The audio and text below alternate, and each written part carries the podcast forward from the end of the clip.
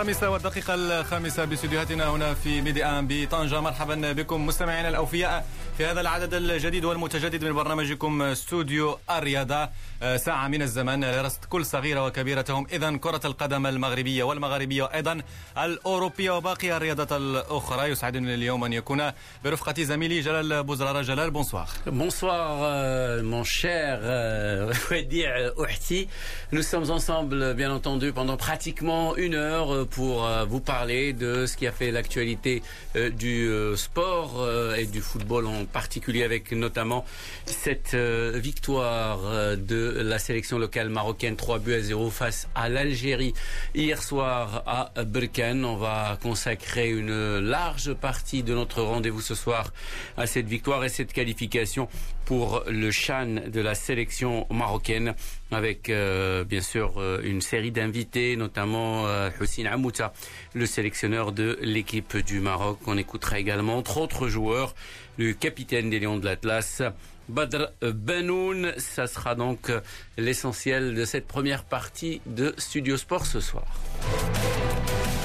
بالفعل جلال. إذا المنتخب المغربي نجح في تأهل المرة ربما الرابعة إلى كأس أمم إفريقيا للاعبين المحليين وبعد مباراة يمكن اعتبارها بأنها لم ترقى لمستوى تطلعات خصوصا النخبة الجزائرية، المنتخب المغربي صحيح قدم مباراة كبيرة لكن المنتخب الجزائري حضر كما ذكرنا بالجسد من دون أي روح من دون أي ردة فعل، سنعود مع مفادنا إلى مدينة بركان يوسف الشاطر للحديث عن كل حيثيات هذا اللقاء. وأيضا سنتحدث يعني جزئيا عن حصيلة المنتخب المغربي الأول رفقة هالي لوزيتش، أربع مباريات اذا ودية حصيلة لم تكن مرضية في أولى اختبارات الناخب الفرنسي رفقة الأسود بعد كأس الأمم الإفريقية. كما سنتحدث في هذا العدد عن موضوع جديد جلال وهو جديد برنامج الماتش تحقيق عن تهجير اللاعبين القصيرين جلال. مشكل التهجير والتجنيس كذلك اللاعبين القاصرين في المغرب. بطبيعة الحال خصصنا لهذا الموضوع يعني تحقيق خاص حاولنا من خلاله إيجاد تفسير لهذا الموضوع من خلال ممثلين عن الجامعة والوزارة ووكلاء لاعبين وصحفيين ورجال القانون والتدخلات ديال المعنيين كلها اتفقت على أن الموضوع يعني خطير وكيمنعوا القانون سواء الرياضي أو الجنائي والبداية تكون من مباشرة من بركان. بالفعل جلال البداية. اذا من بركان مع مفد ميديا يوسف الشاطر. يوسف مساء الخير. مساء الخير وديع. مساء الخير جلال. مساء الخير لكل المستمعين الكرام. اذا يوسف تابعت هذا اللقاء عن قرب في الملعب. تأهل اذا مغربي على حساب الجزائر بثلاثية نظيفة. أداء ونتيجة كان المنتخب المغربي المحلي حاضر. كيف تقرأ أنت هذه المواجهة؟ وديع بكل صراحة تفاجأنا كثيرا من مردود المنتخب الجزائري الذي بدأ متوسط إلى متواضع. حتى ممكن أن نقول ذلك بينما المنتخب المغربي قدم مباراة مثالية رائعة على جميع الاصعده على جميع ربما التوقعات لم تكن تقول أن المنتخب المغربي سيظهر بهذا الوجه. نعرف أن الحسين عموتة ليس لم يكن لديه وقت كبير من أجل إعداد هذا المنتخب لكنه استفاد أيضا من التجربات جمال السلامي وما تركه في المنتخب المغربي المحلي. المنتخب المغربي كان على قدر مسؤولية أنه بطل النسخة الماضية وأثبت أنه قادر على الحفاظ على هذا اللقب الخاص ببطولة إفريقيا للاعبين المحليين. الجمهور كان حاضر. كل شيء كان رائع. الأهداف حضرت من لاعبي المنتخب المغربي. أداء ربما لم نشاهد هؤلاء اللاعبين في البطولة يتألقون كما تألقوا بالأمس. وعلى اختلاف أنديتهم كانوا منسجمين وهذا يظهر العمل الذي قام به الحسين عموته ورشيد بن محمود خلال الفترة الماضية وخاصة المعسكر الذي أقيم في مدينة السعيدية قبل خوض هذه المباراة. بالأمس شاهدنا تغيير وحيد فقط كان دخول كريم البركاوي في مكان بديع أوك وللصدفة كلاهما من فريق حسنية أكادير قبل أن ينتقل بديع أوك إلى الوداد البيضاوي. على الجناح الآخر كان اللاعب إسماعيل الحداد الذي كان تقريبا نجم المباراة بسرعته اختراقاته وأيضا تمركزه خلف لاعب الارتكاز بالنسبة للمنتخب الجزائري. وشاهدنا لقطة الهدف أو ركلة الجزاء الأولى التي تصيدها إسماعيل الحداد. لقطة رائعة جماعية. حميد حداد في العمق لإسماعيل الحداد الذي انفرد بالحارس ودفع الكرة. بالتالي كانت ركلة جزاء موجودة. ترجمها لهدف اللاعب بدر بانون الذي كان أيضا من أميز اللاعبين على رقعة الميدان. ثم بعد ذلك الأهداف تتالت مع حميد احداد ومحمد الناهيري أهداف وجمل تكتيكية تعكس الفكر الذي يلعب به هذا المنتخب المغربي المحلي في نسخة عموته الضغط العالي على المستوى الهجومي افتكاك الكرة بسرعة وثم التحول سريعا وضرب الخصم في ظهره. هذا ما لاحظناه بالأمس على أرضية الملعب البلدي ببركان تأهل مستحق وربما الحسين عموتة في المؤتمر الصحفي لاحظنا ذلك كان مرتاح جدا وحتى تصريحاته تبدي يبدو واثقا من المنتخب ويبدو واثقا من لاعبيه في انتظار التنقل إلى الكاميرون لخوض شان 2020 ورحلة الدفاع عن اللقب هذه المرة خارج الديار. Youssef Chater, notre envoyé spécial à Breken, qu'on va retrouver dans un court instant. D'abord, la réaction du sélectionneur Hussein Amouta après ce match, cette victoire et cette qualification. C'est vrai qu'au début, donc, il paraît qu'il y avait beaucoup de difficultés sur ce que ma nomination était un petit peu tardive et qu'on n'avait pas assez de temps pour travailler. Mais je crois que nos joueurs étaient, étaient au rendez-vous. C'est vrai que le score 0-0 à l'aller était, était un score piège, c'est un résultat qui est piège. Même nous avons essayé en général d'oublier et d'ignorer un petit peu les, les, déclarations des Algériens parce qu'un match de football se joue, se joue sur le terrain. Le résultat étant étroite relation avec les efforts qu'il faut faire pour ce plan physique, technico-tactique et puis mental. Je crois que nos garçons aujourd'hui ont fait le, nécessaire. On a, on a, été vraiment présents euh, dès les premières minutes. Puis euh, on a orienté et on a dirigé le match comme on le voulait. Surtout, euh, le timing des buts était vraiment excellent. Premier but, deuxième but. Et puis, moi, je m'attendais à un score encore plus large, mais je crois que le, nécessaire a été fait. Voilà, le nécessaire a été fait. La qualification assurée une euh, compétition qui va se dérouler euh, au Cameroun et une compétition dans le Maroc et le détenteur euh, du titre. Comment Hamouta prépare maintenant et comment il prévoit en tout cas sa mission à la tête de cette sélection locale? Nous avons avec nous dans le staff un préparateur mental et, moi-même euh, j'ai une petite formation sur le mental. Je le travaille depuis trop longtemps, depuis euh, ma, carrière d'entraîneur.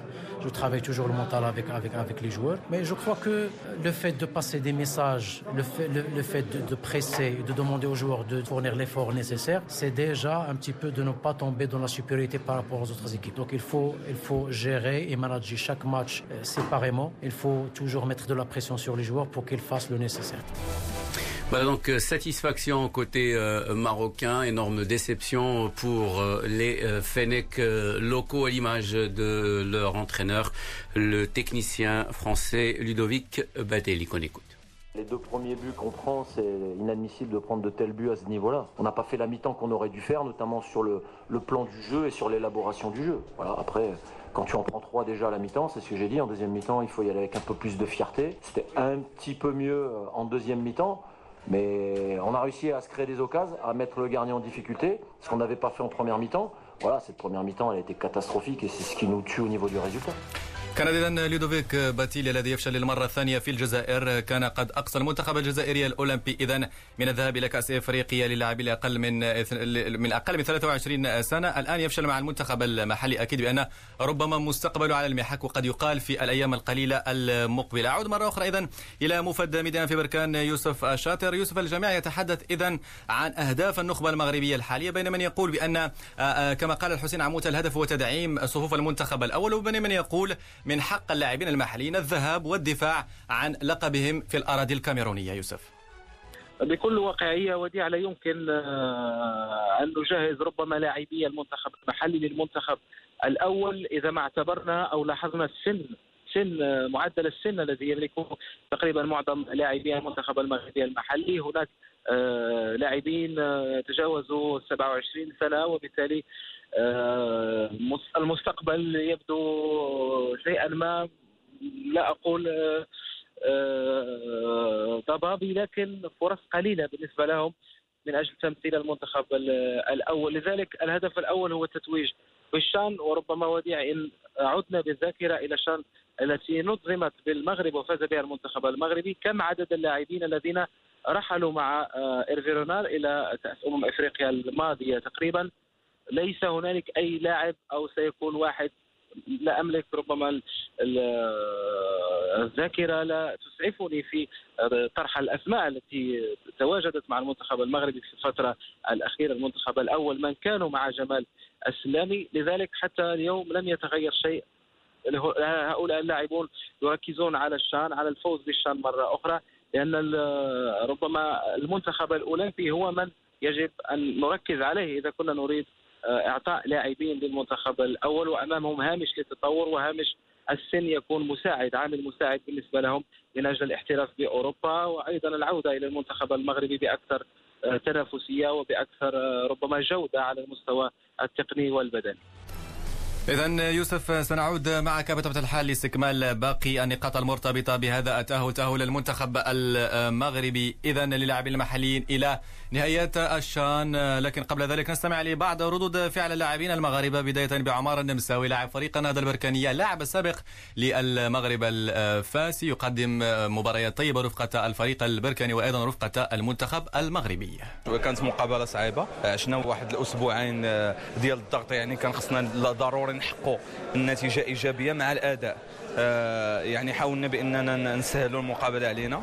حاولنا بأننا نقوموا ب... يعني نخلقوا فرص. آه، كما الشيء خلقنا عديد ديال الفرص. ما قديناش نترجموا منها كامله الأهداف. الحمد لله ترجمنا آه، يعني ثلاث فرص الأهداف. هذا هو المهم. تنظن كما شاف الجميع اليوم اللي جا الملعب راه استمتع بواحد الطبق كروي جيد ديال اللاعب المحلي. الحمد لله. نزيدوا نشتغلوا إن شاء الله بإذن الله باش نزيدوا إن شاء الله نمشيو في الطريق الصحيح. كان إذا عمر النمساوي ومن اللاعبين البارزين خلال هذا النزال لاعب حسنية قدير كريم بركاوي الذي كان صاحب ال assist تجاه حميد حداد صاحب الهدف الثاني كريم البركاوي متحدثا لميكروفون موفد ميديا يوسف الشاطر. ويشكر اللاعبين على المجهود اللي قاموا به. كما شفتوا يعني واحد يعني كان واحد الضغط رهيب ديال على الخصم الحمد لله كنا من الأول مسيطرين على المقابلة. كما شفتوا الشوط الأول يعني كانت واحد يعني واحد الأجواء ديال أننا نحققوا نتيجة إيجابية يعني سالينا المباراة في الشوط الأول. آه، الشوط الثاني دخلنا باش نركزوا باش ما يتسجلش علينا حتى هدف باش ما ندخلوش في المرحله ديال الشك. الحمد لله هادشي تاينا اللاعبين مشكورين. كما شفتوا اللاعب محلي فرض الوجود ديالو داخل الميدان. وكنتمناو أننا نساو هذه المباريات ونفكروا في المباريات اللي جاية.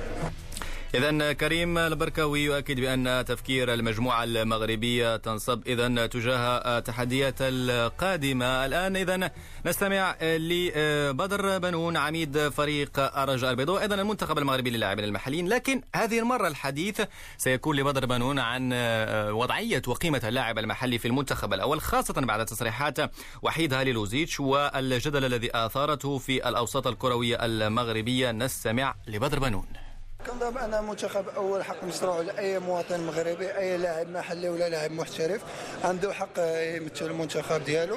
حنايا كنشتغلوا ما علينا إلا بالعمل. كنظن بان اختيارات المدرب هي اللي غادي تكون حاسمه ولكن كنظن بان اللي شاهد المقابلة ديال اليوم كاين عدد كبير من اللاعبين المحليين يستحقوا يكونوا ضمن المنتخب الأول. اللغة الفرنسية عنده ما, ما وصلتش للجمهور المغربي بواحد الطريقة اللي هي مزيانة. اشتغلنا عليه أننا نخدم واحد الجانب اللي هو إيجابي. نزيدوا نشتغلوا كيف ما قال هو نزيدوا نقويوا الحظوظ ديالنا باش نكونوا رفقه المنتخب الأول. إذا بدر بنون كان جد واقعي. تحدث بأن اللاعب المحلي عليه أن يشتغل لكن هناك نقاش اليوم في المغرب بالخصوص في الأوساط الرياضية وأيضا في مواقع التواصل الاجتماعي وأيضا في الصحافة المغربية حول هذا الجدل الذي يعود مجددا في أي إخفاق اللاعب المحلي في المنتخب الأول وأيضا اللاعب الذي يلعب في الدوريات الأوروبية. هناك من قال بأن يوم أمس المنتخب المحلي قدم صورة جيدة انتصر على الجزائر.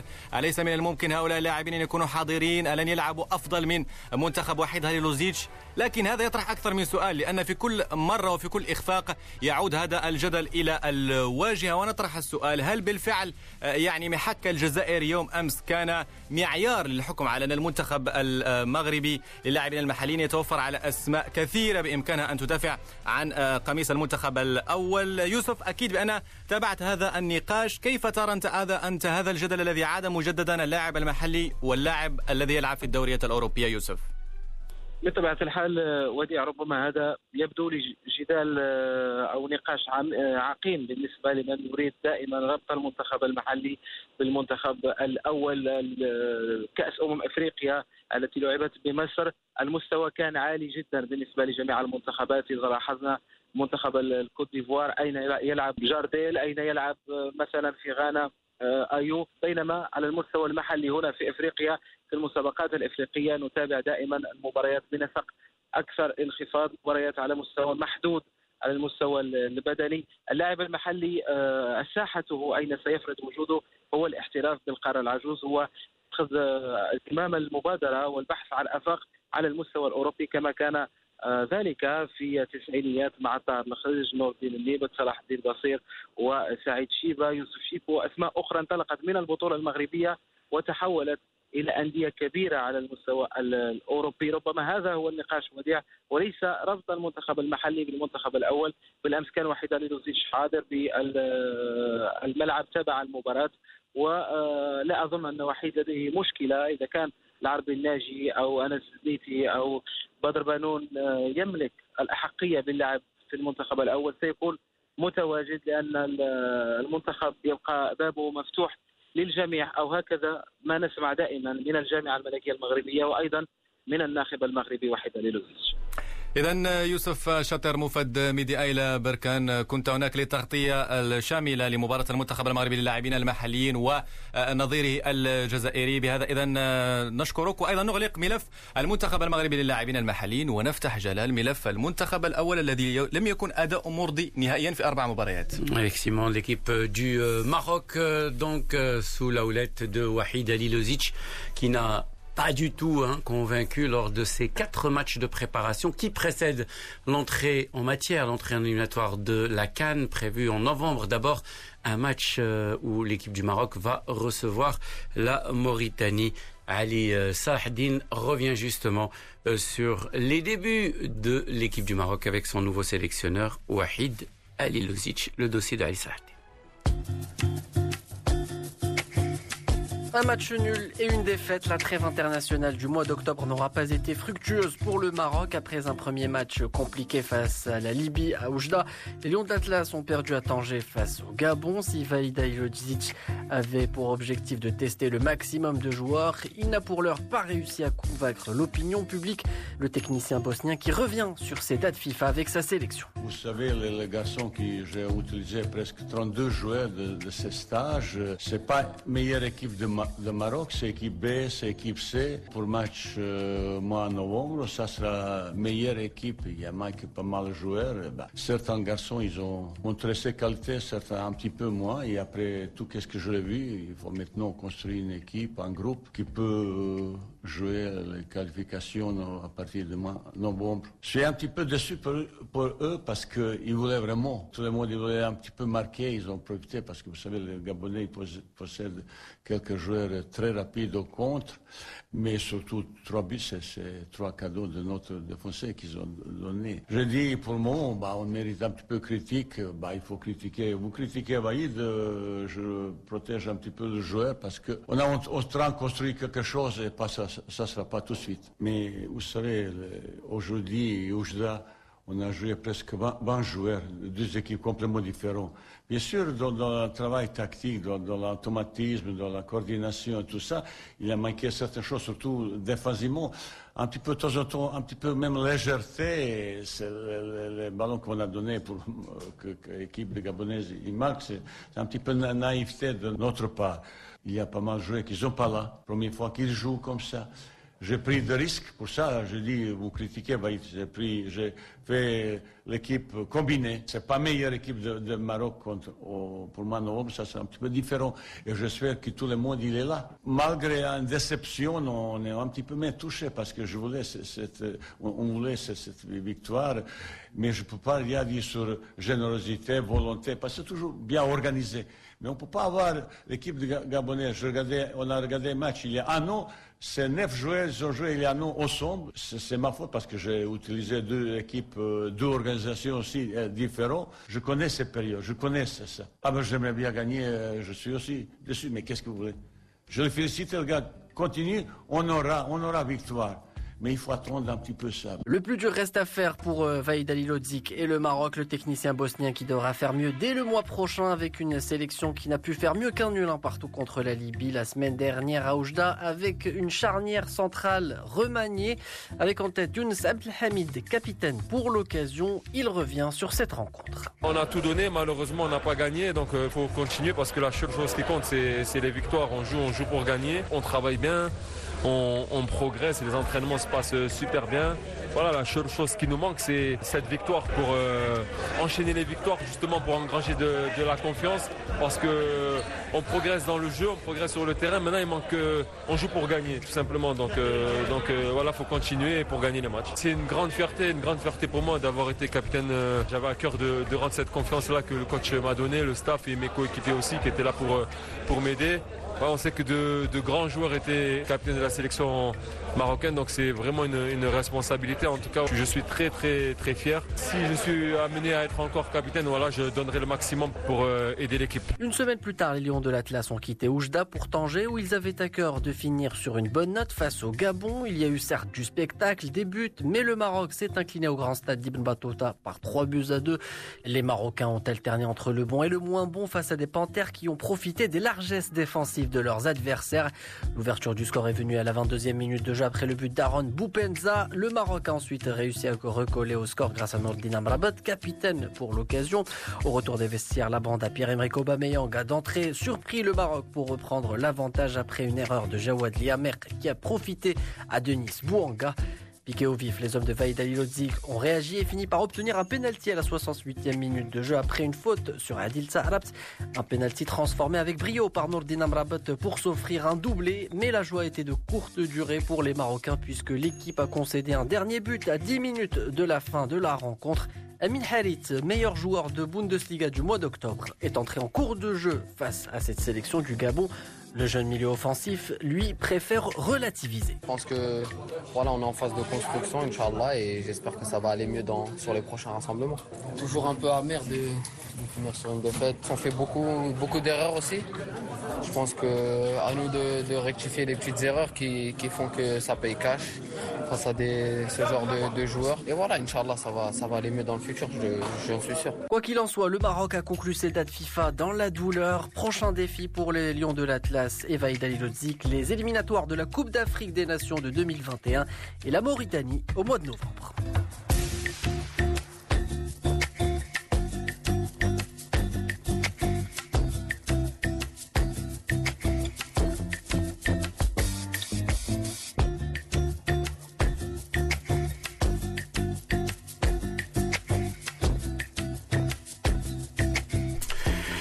Donc le dossier de Ali euh, Salahdin euh, au sujet, bien entendu, euh, de ces matchs de préparation de l'équipe du Maroc avec le nouvel entraîneur. Wahid Alilozic, quatre rencontres, une victoire face au Niger, une défaite contre le Gabon et deux matchs nuls pour cette équipe du Maroc contre le Burkina et la Libye. Euh, bien sûr, euh, dans la seconde partie de notre rendez-vous aujourd'hui, il y aura une enquête euh, qu'on a consacrée aux joueurs mineurs, les joueurs mineurs et le trafic qui les vise, notamment du Maroc vers les pays du Golfe. Restez à l'écoute de Radio Méditerranée Internationale.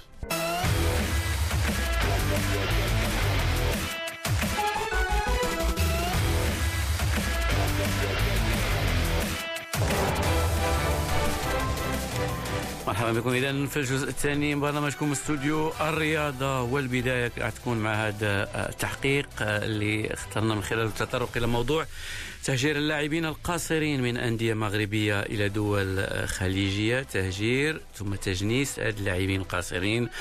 تحقيق حاولنا من, من خلاله إيجاد تفسير للموضوع. من خلال ممثلين عن الجامعة والوزراء والوزارة ووكلاء لاعبين وصحفيين ورجال قانون. التحقيق من إنجاز الزميلين هشام رمرم والتأمين واس والقراءة للزميل وديع أحتي.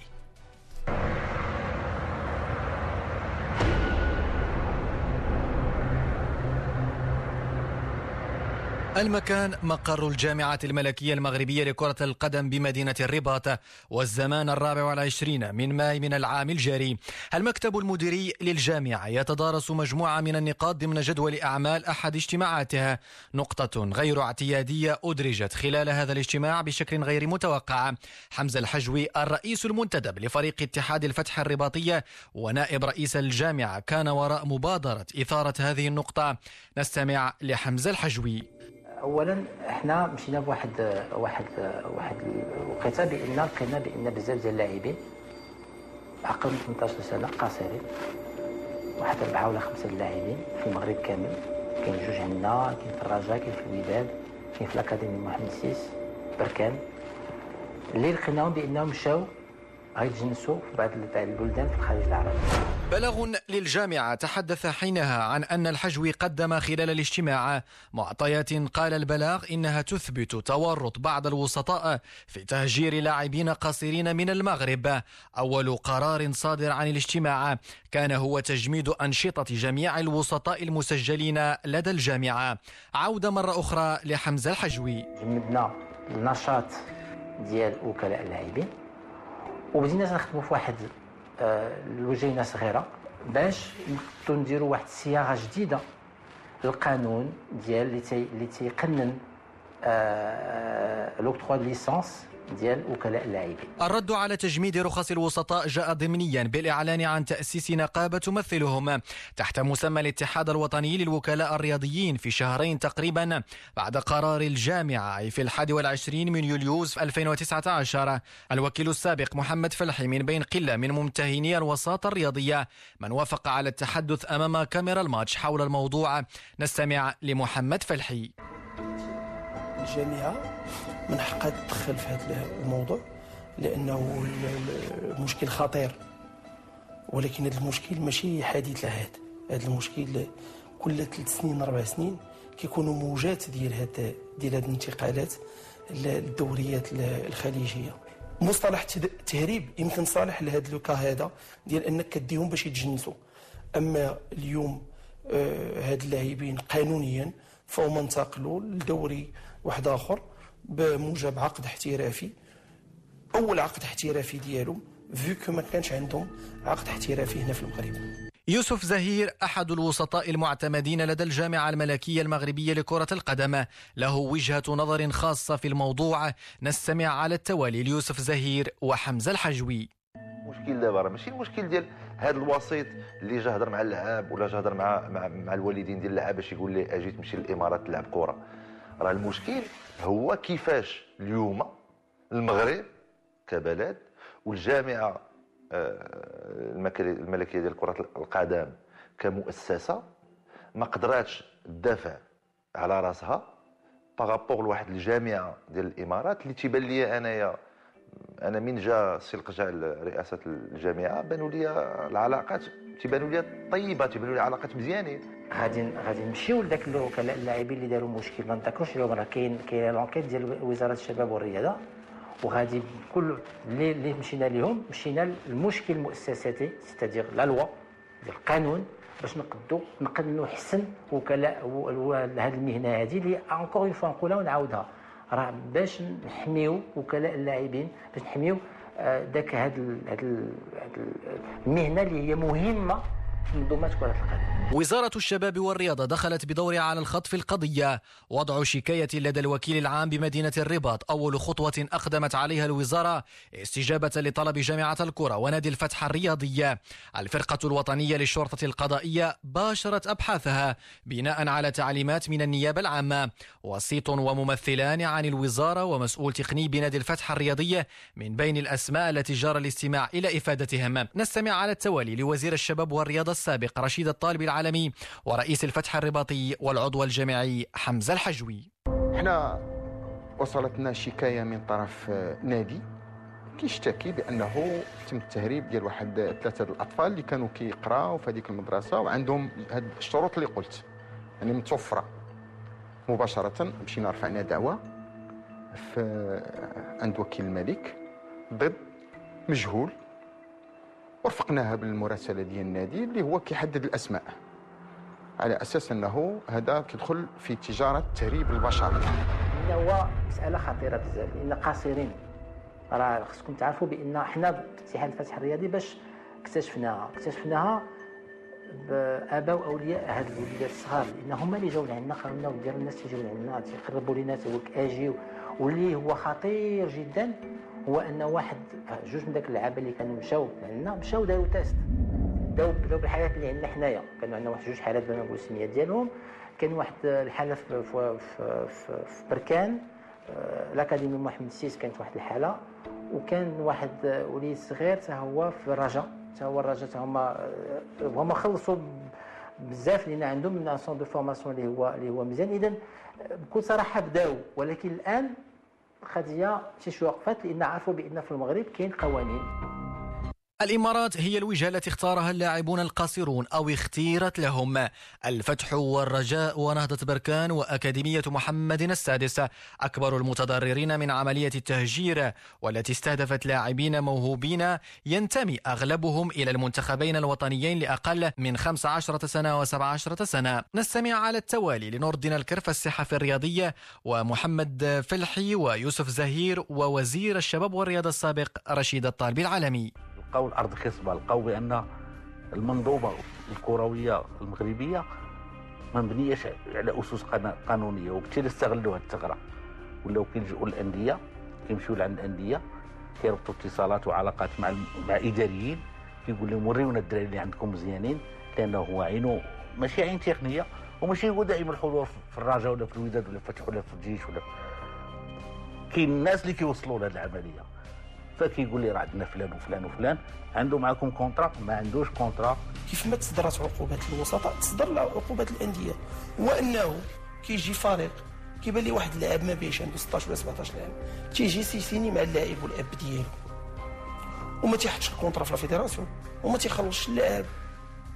وملي داك اللاعب ما تتحفظ ليه لا حقوق ديالو لا والو لا حتى شي حاجة ما عرف حتى شي حاجة لا حتى شي حاجة. علاش ما كنهضروش عليه؟ donc c'est normal derrière il y a des joueurs كيمشيو يقلبوا على راسهم باش ما نكذبوش على راسنا هذوك الناس اللي هي le principal argument باش تيجيو يهضروا مع الناس هو الفلوس تيجيو أنا المعطيات اللي عندي جاو جلسوا مع الوالدين قالوا لهم اللعابه غادي يجيو غنعطيوكم 5000 10000 دولار في الشهر أه نجيبوا الوالد ديال اللعاب يجي يخدم في الامارات وداك الشيء ما خصناش نكذبوا على راسنا راه كاين العائلات على قد الحال فهمتيني؟ بنادم تيشوف راسو آه تيلعب في هذه الفرقة وهذه الفرقة وما عندوش درهم ما تيدخلش. في الحقيقة أنا ما نبغي ماشي من النوع اللي كيشكي كيقول لك هذيك الدولة الدافينه نديروا خدمتنا حتى واحد ما غيدي منها غير نديروا الخدمة ديالنا ونديروها ونحترموا القانون باش ما ماشي التقصير ديالنا نعلقوه على الآخرين. Nous sommes les FIFA Guardians. Nous avons une mission. اللاعبون القصيرون أفرد لهم الاتحاد الدولي لكرة القدم فيفا مواد خاصة بهم. ضمن قانون اللعب مضمون هذه المواد القانونية يميزه التشدد في التعامل مع هذه الفئة ذات الخصوصية. الاهتمام الخاص للفيفا بهذه الفئة من اللاعبين دفع إلى إصدار دليل إرشادي لكيفية التعامل مع الأطفال الممارسين. منظمة الأمم المتحدة للطفولة يونيسيف والمجلس الأوروبي والجامعة الإسكتلندية لكرة القدم إضافة إلى كونفدراليات قارية كلها مؤسسات أسهمت في صياغة مضامين هذا الدليل. من بين ما تضمنه هذا الدليل خمسة مبادئ يحث الفيفا على احترامها وتصب كلها في توفير الحماية للأطفال الممارسين من كل ما من شأنه أن يلحق بهم الضرر في جميع المناحي المتعلقة بالممارسة. نستمع للخبير في القانون الرياضي خليل بوبحي. فالقاعدة الأساسية هو أنه يمنع يعني آه، تسجيل أو انتقال لاعب يقل سنه عن 18 سنة يعني خارج موطنه الأصلي إلا في حالات استثنائية وهذه الحالات يعني بسرعة هي إذا كان والديه يقطنان في ذلك البلد يعني لمدة سابقة عن التحاقه بذلك البلد أو أن يكون انتقاله داخل إحدى بلدان الاتحاد الأوروبي أو مجموعة الاقتصادية الأوروبية أو إذا كان مقر إقامته الاعتيادي يبعد عن عن عن المكان عن 50 كيلومتر. قانون اللعب دوليا أو محليا ليس وحده من يوفر الحماية للاعبين القاصرين. التشريع المغربي في جانب من فصوله يؤطر بتشدد التعامل مع هذه الفئة من المجتمع عودة لخليل بوبحي. يعني بالعودة لمقتضيات القانون الجنائي وهذا الفعل بالخصوص ديال تهجير اللاعبين خارج أرض الوطن إلا كان بشكل ممنهج فبطبيعه الحال يمكننا يعني نسقطوا آه، تحت خانة الجريم ديال مقتضيات الفصل 448 واحد من القانون الجنائي اللي كيتحدث على التجاره بالبشر كذلك كاين مقتضيات المادة 467 واحد التي تتحدث عن التجار في الأطفال القصيرين. كذلك لأنه وهي جناية. لفريق الفتح الرياضي قصة تاريخية مع محاولات تجنيس لاعبيها في العام 2003 اختار ثلاثة من لاعبيهم يوسف رابح العميد السابق للمنتخب الأولمبي وأحد أبرز لاعبي منتخب الشباب في مونديال 2005 بهولندا. إضافة إلى فوزي يشو ومحمد البودي التوجه إلى البحرين ضمن عملية استقطاب مواهب لهذا المنتخب. بعد فترة من التردد تمكن رابح من العدول عن الفكرة والعودة إلى المغرب فيما حمل كل من يشو. باسمه الجديد عايش والبودي. جنسية وألوان منتخب البحرين. لاعبون آخرون من الفتح كانوا أيضا من بين من حملوا جنسيات منتخبات خليجية. ويتعلق الأمر بهشام زهيد الذي حمل ألوان منتخب قطر. والمدافع المعروف إسماعيل واجغو أو إسماعيل أحمد عميد نادي العين والمنتخب الإماراتي. نستمع على التوالي لنور الدين الكرفة الصحفي الرياضي ومحمد فلحي وكيل سابق. تقلب شوية في الذاكرة الكروية المغربية وتعرف بأن الظاهرة ماشي جديدة. تعودنا أن اللاعبين كيمشيو ولكن السؤال الكبير اللي كيبقى مطروح هو علاش الأندية ما كتحميش اللاعبين ديالها؟ عشنا الموجه الاولانيه قبل ما يمكن أنا نبدأ نشط في هذا في هذا الميدان هو génération 85 86 اللي اللي اللي مشى فيها إسماعيل أحمد اللي هو كيلعب في المنتخب ديال الإمارات اللي مشى فيها فوزي عيش اللي كيلعب في المنتخب ديال البحرين. واللي كان غيمشي فيها محسن ياجور ما وشوف اللي ما مشاش فيها لولا التدخل ديال الرئيس الرجاء البيضاوي آنذاك.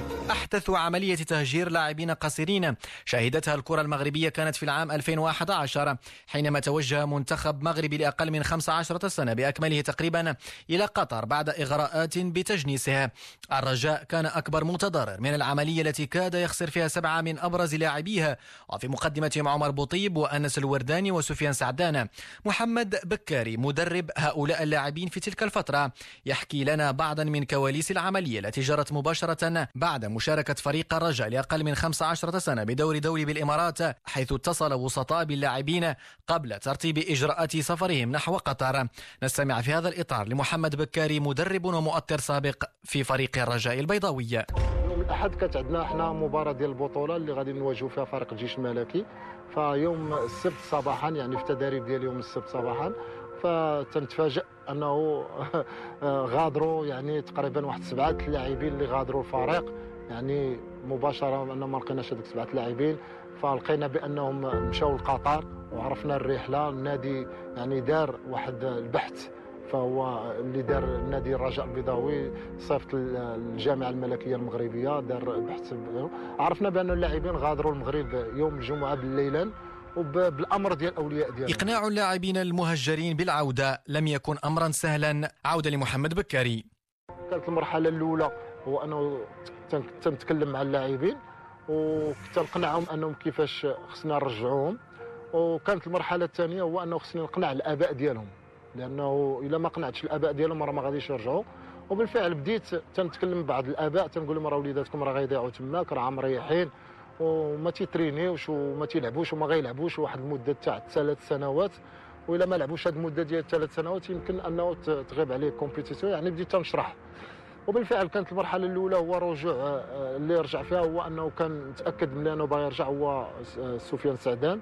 وكان دريس عشا وعطويف واللاعب أنور الغوته هذه هي المرحلة الأولى جاو فيها أربعة اللاعبين. تكلمت مع الآباء ديالهم.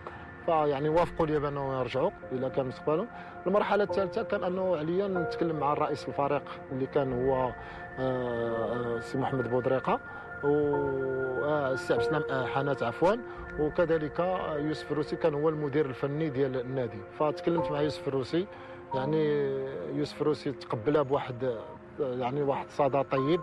وقال لي بأنه تعطيني النوامر ديالهم واتصل بهم.